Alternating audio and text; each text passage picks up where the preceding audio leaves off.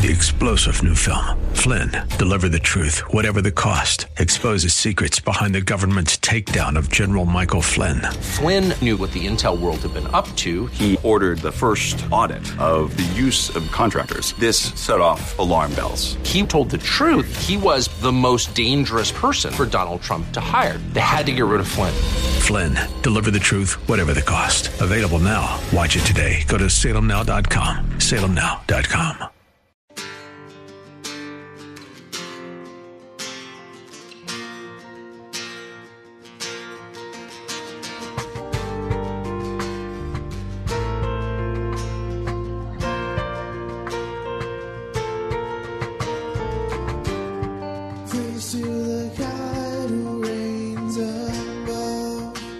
Hello, and welcome to In the Word, a ministry of Calvary Chapel of Orlando.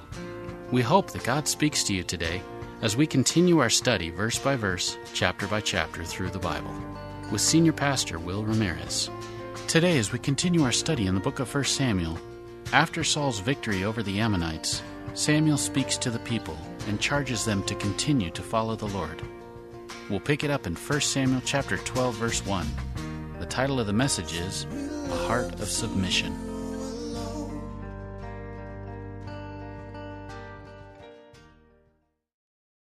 First Samuel chapter 12. Remember the whole theme of First Samuel is lessons from the heart, and so we've been getting lessons from some good examples and then lessons from some bad examples. Right now we're in a situation that we're going to get a little bit of both in this chapter here. Saul has finally been crowned king. The nation is united behind him. Israel throws a huge celebration at Gilgal to commemorate the momentous occasion. That's where we left off in chapter 11. So everything's good for the nation now, right? Ah, not quite. Not really. Because the way they got here was wrong. The way they got here was wrong. And so before everyone heads back home from this celebration, Samuel confronts the nation so that they can move forward correctly. That they won't stay in this defiance toward the Lord, but rather that they would have hearts that are submitted to Him. Because the only way Israel can move forward correctly is to have a heart of submission. So, chapter 12, we begin in verse 1. It says, And Samuel said unto all Israel, Behold, I have hearkened unto your voice and all that you said unto me, and I have made a king over you. And now, behold, the king walks before you. And I am old and gray headed, and behold, my sons are with you. And I have walked before you from my childhood unto this day. Behold, here I am. Witness against me before the Lord and before his anointed. Whose ox have I taken? Whose donkey have I taken? Or whom have I defrauded? Whom have I oppressed? Or of whose hand have I received any bribe to blind mine eyes therewith? And I will restore it to you. And they said, Well, you have not defrauded us, nor oppressed us, neither have you taken aught of any man's hand. And he said unto them, The Lord is witness against you, and his anointed is witness this day, that you have not found aught in my hand. And they answered, He is witness. What's going on here? Well, Samuel, he's confronting the rebellion against his leadership. God raised him up to be the judge. And as he explains to them, okay, you're here, everybody's happy, you got what you wanted, but let's address how we got here. and how we got here was not good. Samuel starts off by explaining, You have a king now, I'm stepping back. In verses 1 and 2, Samuel says unto them, Behold, I have hearkened unto your voice and all that you said to me and have made a king over you. I've done everything you demanded. It was indeed a rocky start with this king stuff, but things look like they're going well now. But you need to understand the consequences of this change because it does change everything. He says, Behold, the king walks before you. I mean, he's leading you now. I am old. I'm gray headed.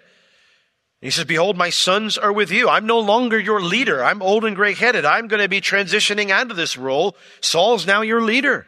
You're not going to be looking to me anymore. I've also removed my sons from leadership. They're with you now instead of with me and Saul up here as leaders. They're right out there with you. They're not judges anymore.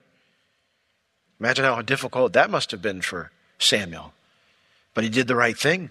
They were not good men. They were not good leaders. He removed them. He says, Behold, my sons are with you. But then he says this I'm still here. He says, I have walked before you from my childhood unto this day. The phrase walk before you doesn't mean I've lived rightly before you or even that you can see my whole life. It literally means to lead a flock like a shepherd would. He says, From the days of my youth, I've led you like a shepherd. I've taken care of you. I have been faithful. And since he had been faithful to shepherd them and care for them from day one, from his youth, it meant that asking for a king was completely uncalled for on their part. He says, Behold, here I am, witness against me. In other words, here I am. What reason did you have for rebelling against my leadership, for rejecting my leadership? Witness against me before the Lord and before his king, his anointed. Bring your accusations in front of the Lord and before your new leader. Because I don't just want to leave here with a clear conscience, which I have. I want to leave here with a clear name. He says, Whose ox have I taken? The word there means to seize. Did I steal anyone's ox? Did I steal anyone's donkey? Whom have I defrauded? The word there means to treat a disadvantaged member of society unjustly. In other words, did I ever take advantage of my authority and my power, my influence? Did I ever take advantage of someone who was disadvantaged? Whom have I oppressed? The word there means to crush someone. It usually means of causing harm through violence. Did I ever use my authority or power to violently make people follow me? Of whose hand have I received any bribe to blind my eyes therewith? Say it now, and I'll restore you. I leave this role with a clear conscience, but I want to know do you think I've done a good job as a leader? Do I have a clear name in front of you? It's interesting. They said unto him, You have not defrauded us nor oppressed us, neither have you taken aught of any man's hand. There's almost a bit of shell shock in their answer there. Uh, no, you, you haven't done any of that. Why are you asking us this? You see, they hadn't realized the wrong they'd committed against Samuel by asking for a king. Samuel surely wasn't perfect, but he'd been a good leader and with unassailable character. He's one of the godliest people we find in all of Scripture. The people could trust him, and they did so their entire life. He never took advantage of them, but they had treated him like a failure in the end. And so, by admitting publicly that Samuel hadn't done anything worthy of being rejected, they actually condemn themselves as those who have done him wrong. And so that's why Samuel says, the Lord in verse 5, he says, The Lord is witness against you and his anointed. The Lord has heard what you've said today, and your king, the one who can punish you right now for your wrong, he has heard your confession that I didn't do anything wrong to you, that you have not found aught in my hand. and now you can see that it's starting to dawn on them a little bit. They said, He is witness. Whose head's going on the chopping block here? I'll get to this in a moment. I think it's important to bring up something. And I realize not everyone may agree with me on this. However, I do think it worthy to point out that Samuel defends his time as a judge by appealing to his personal character, not his policies or procedures as a leader. There are many in the church, many church leaders, who are claiming that leaders should be chosen based on their policies and procedures rather than character. I would ask them, can you please show me where you find such a principle in Scripture? Because I do not find that principle anywhere in Scripture. Every leader I look at in the Bible, whether they were a prophet, a judge, pastor, deacon, king, their selection was always based on character requirements. Not even once are their policies examined or their procedural plans examined. God says it's righteousness that exalts a nation, and wickedness is a reproach to any people. So God's evaluation of kings and princes is always based on their character. And God condemns them if their character was evil, even when they brought prosperity to the nation. Every single time. Proverbs is full of wisdom about what makes a good leader. But what I have seen is that church leaders have decided we don't need God's wisdom on these issues anymore. Our understanding of history, politics, and economics is superior to that simplistic type of idealism. To which I would say, beware ignoring Scripture. Beware leaning on our own understanding. Because the only way to a straight path is doing things God's way. The only way to a straight path is trusting the Lord with all our hearts and not leaning on our own understanding. Now, we look at what Samuel does here, and it can almost sound a little vindictive. Like, yeah, I'm not the king anymore. This guy is, and now I'm going to tell him to get you because now I've got you guilty on record. But I don't think Samuel's trying to be vindictive here. In fact, I don't think Samuel exposes their injustice towards him for any personal reasons. He does so because he doesn't want them repeating these mistakes after he's gone. Because their wrong treatment towards him is evidence of a much deeper problem in their lives. Look at verse 6. He goes on to say, And Samuel said unto the people, It is the Lord that advanced Moses and Aaron and that brought your fathers up out of the land of Egypt. In other words, he says, This problem didn't start with me as your leader. This is a problem that stems all the way back to the first leaders God raised up, Moses and Aaron. So he says, Now therefore, stand still that I may reason with you before the Lord of all the righteous acts of the Lord, which he did to you and to your fathers. Your rebellious attitude was there from day one. So I want you to stand still. The phrase here means to present yourself to the Lord.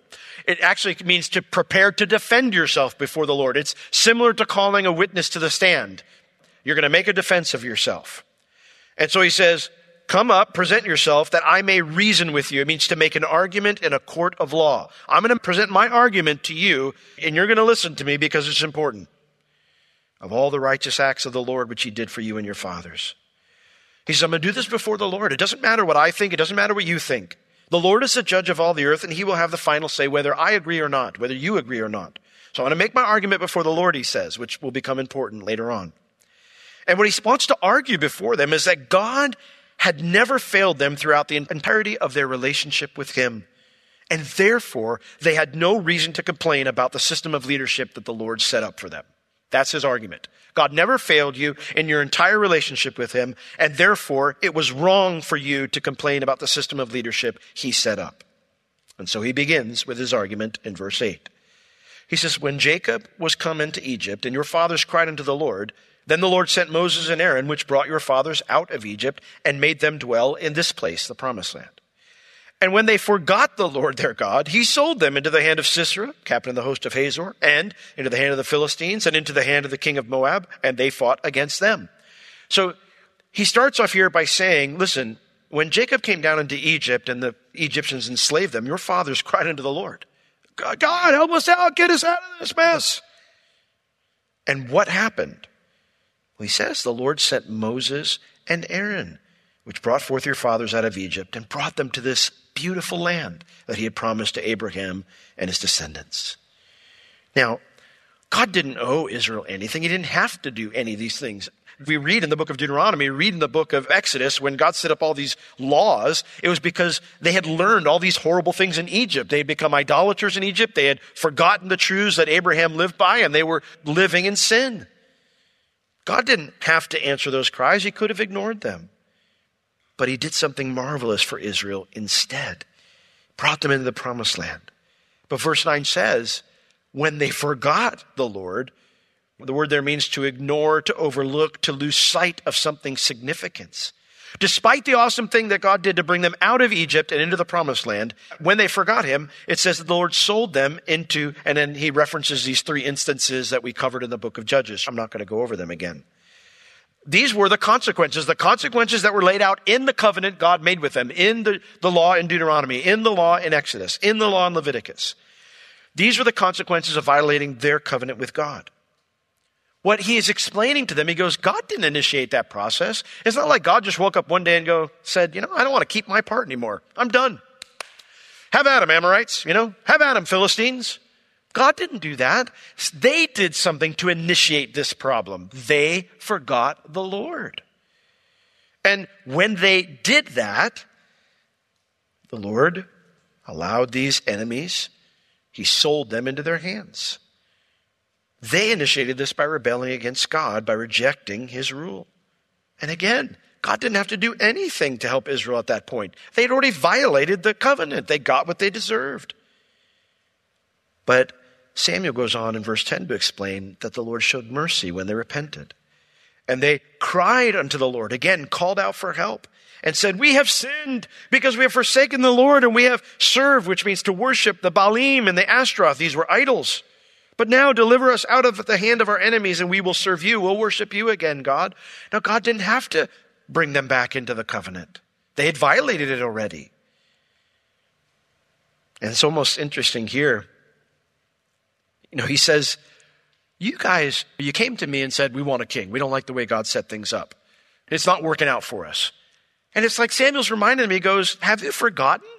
You're the ones that asked God to step back into this leadership role. You realized your mistake and you wanted him to lead you again. You acknowledged that it was your fault, not the Lord's fault, that you ended up in this mess. That the failure wasn't in the system that God set up for you, but it was in your failure to submit to it. I have many areas in my life that still need growth. I'm far from God wants me to be as a Christian. But if I'm to have any hope to progress forward in my spiritual growth, I have to be honest with myself and with Him. I can't excuse my sin or blame the Lord's way of doing things. And that's what Israel had done. This really isn't our fault. All these oppressions we've experienced over the years, we're tired of it. And again, if I were God, thankfully I'm not, I would have said, well, then stop rebelling. It's not my fault that these things are happening, it's your fault. But what did they do? No, it's the system God set up.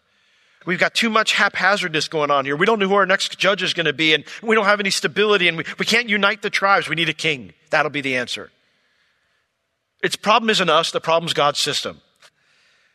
And I will never, if that's my attitude, I will never be able to progress forward in my spiritual growth. 1 John 1 9 says, If we confess our sins, he is faithful and just to forgive us our sins and to cleanse us from all unrighteousness. The word confess is homologio. It means to say, logio, homo, the same thing, to say the same thing. So when I'm confessing my sin, what I'm doing is I'm agreeing with what God says about my wrong behavior and how my behavior needs to change moving forward. That's what confession is. It's not just going, I blew it. It's saying, no, Lord, my behavior is you say it's supposed to be here and it's here. And the only way that I'm going to get things right is to start doing what you say here. I need to change. I need to change my behavior. That's what confession is. Now, obviously, we need the Lord's help to change. I'm not implying legalism. That's not my point here. The idea is, though, the starting point of that change is agreeing with God, being humble. Now, when we do confess our sin, does that mean that life will be a path filled with gumdrops and rose petals afterwards? Of course not. But a heart of submission is the only way I can truly make spiritual progress. It's the only way. And so, verse 11, when they did this back then, the Lord forgave and rescued them when they confessed their sin. And verse 11, the Lord sent Jerubbaal. That was the name that the people gave to Gideon when he answered God's call to be their judge. And then Bedan, we don't know who Bedan is. He wasn't even mentioned in the book of Judges. So this is some other leader that God raised up to rescue them. And Jephthah, who we already met in the book of Judges. And then, of course, Samuel references himself. He helped them to victory over the Philistines. The Lord sent all these men and delivered you out of the hand of your enemies on every side. And guess what? You dwelled what? What does it say? How did they dwell? Safe. Safe. The word there means in confidence, feeling secure. Wasn't that the reason they asked for a king? We don't feel safe. We don't feel secure. And Samuel reminds them, when you cried out to the Lord and you submitted to him and he raised up a judge and you followed his lead, you were secure. You were confident. Everything was stable. The flaw was never with God's system. You were always safe and secure when you submitted to the Lord's leadership. So he asks the question, he goes, What changed this time to make you throw all that away for your own plan for a king? Verse 12. And here we get some extra information we didn't have before earlier in 1 Samuel. He says, And when you saw that Nahash, the king of the children of Ammon, came against you, you said to me, No, but a king shall reign over us when the Lord your God was your king. You already had a king. Now, this is fascinating to me because Samuel doesn't tell any of this to us before when all of a sudden we hear about him and they come to Samuel and demand a king. We don't know there's an invasion. The first time we hear about the Ammonites is when they lay siege to Jabesh Gilead, right? We don't realize when we're reading chapter 11, that's the end of the invasion. The beginning has already happened. They've already conquered a bunch of area on the eastern side, the Transjordan, and now that's just the last place. So this is why they finally came to Samuel and said, it's not working. It's not working. We're being invaded. We need a king. Samuel finally confronts what brought them to this place. God's system's not working, Samuel. We've got another invasion. There's no way we can get all the tribes together to fight it. We're going to go down one tribe at a time, just like every other time before, and we'll experience another 20 year oppression, just like we did in the past. We need a king to unite us. That's their thought. That's their idea. We need a king. That's the only way we can be united, and being united is the only way we can defeat the Ammonites. And thus we come full circle to their betrayal. Those past oppressions were they ever because of invasions? No. They were because they rebelled against the Lord. So here's the, their problem with their logic and why Samuel has to confront this. Their plan to avoid a new period of oppression, which is always caused by not submitting to the Lord, their plan to avoid a new period of oppression is what? Not submitting to the Lord. That's like saying, we're going to solve our mice problem by just getting more mice. Well, that doesn't sound like a very good plan. No, it'll work, I swear. That's the type of logic issue we've got here. They're not seeing things clearly. Their entire argument for a king was flawed because they didn't own the reason they claimed they needed a king for in the first place. Their refusal to submit to the one who already was their king, the Lord. Every past period of oppression was God's discipline for their sin. So, to combat this Ammonite invasion, what did they have to do? They just had to trust the Lord, right? Submit to Him. But instead, they ignored all those past failures and they just trusted themselves. And so, when Samuel hears about the invasion and points this out, he goes, That's not the answer. You already have a king. The Lord's your king. They said no, nay, no. And that was their betrayal.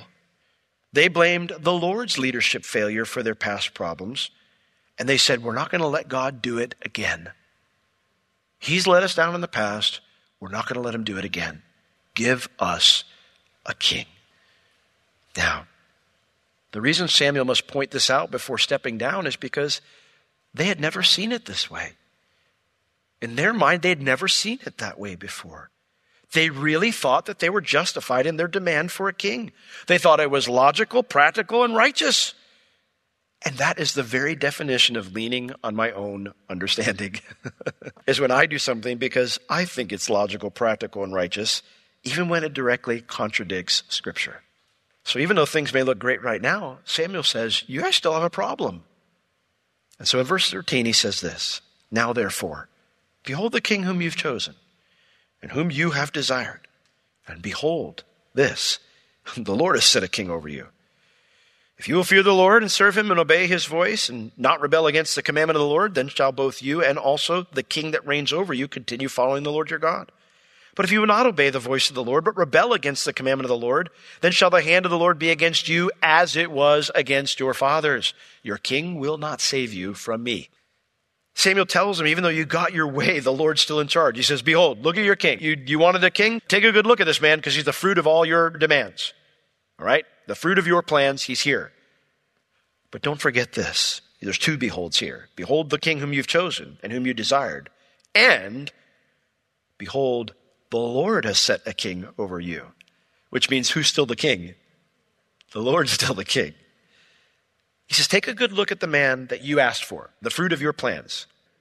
But make sure you take a good hard look at why we're all here today. It's because you didn't pick him. The Lord picked him. He's the one who got us to this point. He's the one who gave us victory over the Ammonites. And if you want things to keep going well, then you need to change your mindset. You need to repent. In verse 14, he says, If you will fear the Lord. The phrase if means, oh, if only. Samuel's not communicating if you do this. He's saying his wish. If only, he says, you would fear the Lord. If only you would love what God loves and hate what he hates. If only you would serve him instead of other gods. If only you would obey his voice and not rebel, defy against the authority of his commandments. My wish is if you'll do that, then I don't care that you have a king. I don't care that I'm not leading you. You'll be fine because the Lord will be your king as it should be in the beginning. But he says, if you will not do that, then God's going to do the same thing he did before. This very thing you're worried about will happen again. Israel's trend had not been to fear the Lord, to serve him, and to submit to his commandments. They did worship other gods. They ignored God's word. They did what was ever right in their own eyes. But if they would do what Samuel wished for them, then things would be great going forward from here. But if they stick with their trend, if they don't repent, they're in big trouble. He says, You will end up in the very situation that you've worked so hard to avoid by setting up this king. You'll end up in the same situation, and it won't matter that you have a king instead of a judge leading you. This has been In the Word with Pastor Will Ramirez, a ministry of Calvary Chapel of Orlando. You can listen to all of Pastor Will's sermons and find other valuable resources online at www.calvarychapelorlando.com or on the Calvary Chapel Orlando app, available on iTunes and Google Play. If you have any spiritual or physical needs, please contact us. We would love to pray for you and assist you in any way we can. You can reach us at 407 523 0800 during our office hours, Tuesday through Friday, 9 a.m. to 4 p.m. Thank you for joining us today. We will see you next time as we continue to learn, walk, and live in the Word.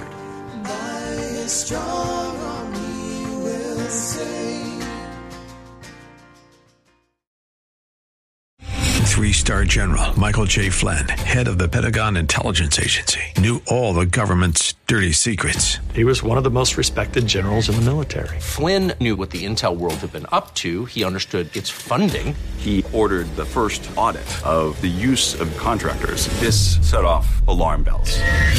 The explosive new documentary, Flynn, Deliver the Truth, Whatever the Cost, uncovers the facts behind this scandal. Flynn told the truth. He was the most dangerous person for Donald Trump to hire. I find out the worst enemy that I'm going to face in my life is right here in America. They took my assessment and they wanted me to change it. And I was like, I'm not changing it. They had to get rid of Flynn. With in depth interviews, archival footage, and never before seen personal records of the man behind the headlines. I just felt like I was drowning. Flynn, Deliver the Truth, Whatever the Cost. Available now. Watch it today. Go to salemnow.com. Salemnow.com.